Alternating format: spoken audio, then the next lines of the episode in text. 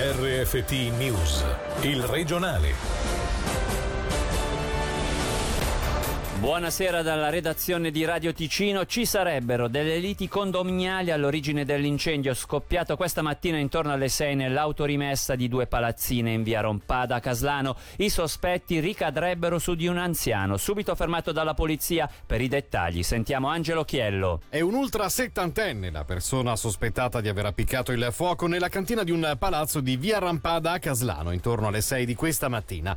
Stando a Ticino News, il gesto sarebbe avvenuto alla culmine di discussioni avute negli anni con gli altri inquilini di due immobili adiacenti dovuti al comportamento sopra le righe dell'anziano.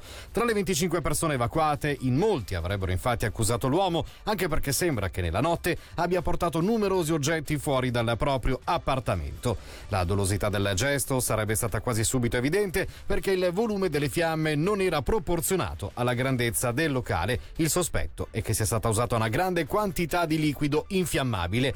La posizione dell'uomo ora è al vaglio degli inquirenti in un'inchiesta coordinata dalla procuratrice pubblica Pamela Pedretti. Aperta dalla Commissione della Concorrenza una nuova inchiesta nei Grigioni. Sotto la lente un altro sistema di accordi sugli appalti nelle costruzioni nella regione moesa. 12 imprese erano già state sanzionate un anno fa al termine di un'inchiesta analoga. Alessia Bergamaschi. La nuova inchiesta dovrà stabilire se esistono restrizioni illecite alla concorrenza nella regione moesa, e quanto indica la COMCO, la Commissione della Concorrenza, che in una nota specifica come siano già state effettuate delle perquisizioni alle imprese coinvolte che alle RSI sarebbero almeno 3. Intanto nelle scorse settimane il Cantone, di fronte ad anomalie nelle offerte presentate, aveva bloccato tutta una serie di procedure di appalto, un film già visto, poiché appena 365 giorni prima, al termine di quella che era stata ribattezzata l'appaltopoli grigionese, erano state sanzionate 12 ditte, tra cui Implenia Svizzera, che tra il 2004 e il 2012, soprattutto nella bassa Engadina, si erano accordate per aggiustare gli appalti di lavori stradali, ripartendosi progetti di costruzione fissando il prezzo delle offerte per un importo di oltre 190 milioni di franchi. Vittime di questo raggiro cantone e comuni, che qualche settimana fa si sono viste versare circa 9 milioni di franchi quale indennizzo dalle società sanzionate. Operazione di polizia in 26 appartamenti a Chiasso, 9 le donne denunciate per esercizio illecito della prostituzione. Sentiamo ancora Angelo Chiello. Sono 7 cittadine rumene, un'italiana e una brasiliana, le ragazze denunciate per esercizio illecito della prostituzione. L'operazione di polizia a Chiasso ha visto scendere in campo la cantonale in collaborazione con quella comunale, così come l'ufficio tecnico. Tutti hanno provveduto a controllare 26 appartamenti di due palazzine in via Guisan e in via Albertolli, dove l'esercizio della prostituzione non è consentito. Le forze dell'ordine nel frattempo stanno effettuando ulteriori accertamenti per valutare anche la posizione dei responsabili dei due immobili. Rissa a Pregassona, l'inchiesta è conclusa. Una ventina i giovani denunciati per rissa e aggressione. Ci dice di più Alessia Bergamaschi. È terminata l'inchiesta del Ministero Pubblico per la zuffa scoppiata lo scorso 10 maggio sul piazzale della chiesa di Pazzalino a Pregassona. La rissa tra due opposte fazioni, nata per futili motivi, aveva richiesto l'intervento della polizia cantonale e di quella della città di Lugano. 20 giovani, tra cui 2 maggiorenni, sono stati denunciati per atti di violenza. Un minorenne lo è stato pure per infrazione e contravvenzione alla legge federale sugli stupefacenti, mentre un maggiorenne per pornografia. 21 le multe inflitte per il mancato rispetto delle direttive relative al divieto di assembramento e al rispetto delle distanze sociali in vigore in quel momento. Ha riportato ferite serie la 51enne cittadina tedesca residente in Germania, caduta in un dirupo sul passo del San Gottardo oggi poco prima delle 13. La donna, in sella a una BMW, è giunta presso uno spiazzo in cima alla montagna e, stando a una prima ricostruzione, dopo aver parcheggiato il mezzo è inciampata, cadendo in un dirupo per una decina di metri. Sul posto sono intervenuti i soccorsi che, dopo averle prestato le prime cure, l'hanno trasportata in elicottero all'ospedale.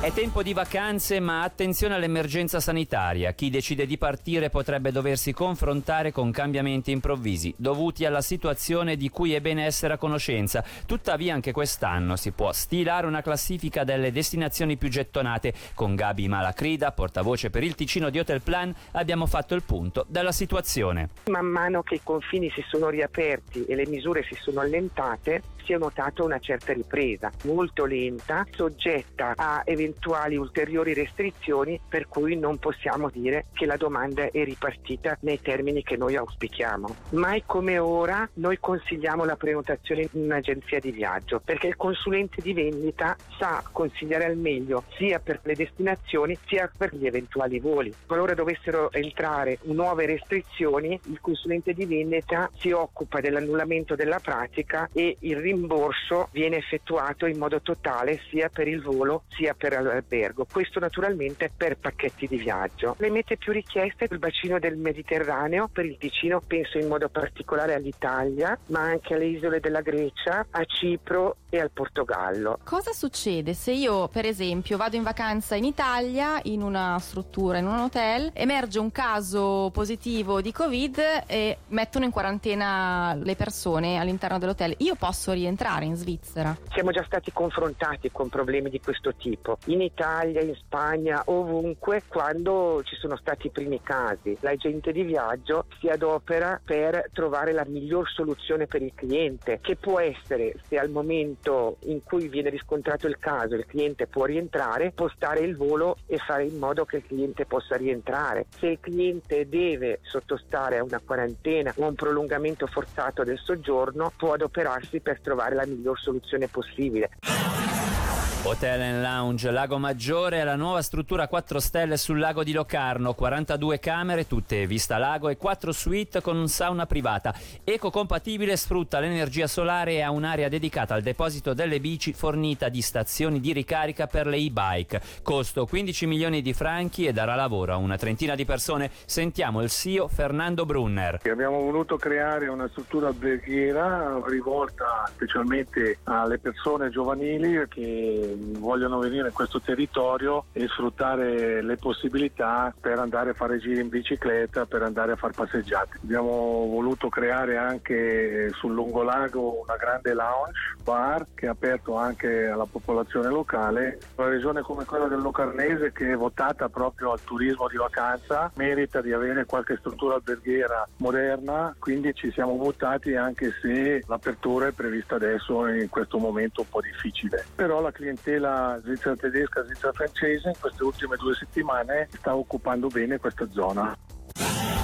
L'eco di jazz a Scona con Jamming for New Orleans. Nonostante il festival internazionale sia stato annullato tra stasera e domani, così come da giovedì 2 a sabato 4 luglio, ad Ascona si terranno alcune serate con musica dal vivo. Dalle 18 in poi si esibiranno tramite video negli spazi della Fondazione Magid in via Borgo gli stessi artisti che sarebbero stati presenti per l'edizione di quest'anno. L'entrata è gratuita, con possibilità di registrarsi online o direttamente sul posto. Sentiamo il responsabile della programmazione musicale, Matt Choc, intervenuto sulle nostre frequenze.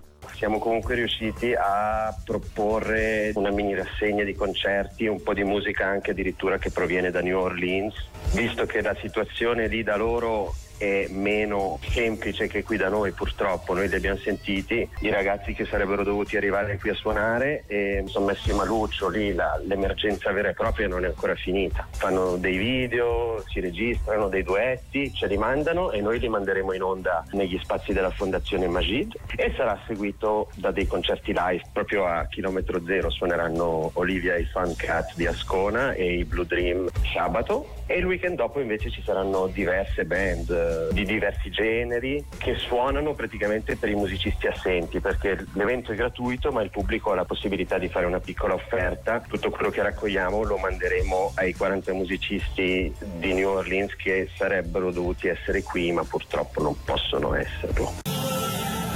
Ultima pagina dedicata al calcio. Continua il tour de force di Challenge e Superliga. Tra pochi minuti alla Riva Quarto, fischio d'inizio di Chiasso Arau. Domenica invece Lugano sarà di scena a Zurigo. Soddisfatto delle prime 2 uscite il tecnico dei bianconeri, Maurizio Iacobacci. Come ho visto mercoledì nei confronti di domenica, mi sembravano più pimpanti il secondo tempo, quindi questo vuol dire anche qualcosa. Davano certe risposte importanti, non solo adesso di quello che ho potuto vedere io, ma di quello che si è potuto potuto diagnosticare. Questo fa piacere sentire così, perché significa siamo in crescita e queste partite possono solo farci crescere. Durante la partita si fa tantissimo lavoro fisico e questo dà anche la possibilità di migliorarsi su questo aspetto qui. Dobbiamo tenere conto anche delle temperature che non sono indifferenti, anche giocando di serie non è tanto facile perché fa ancora caldo.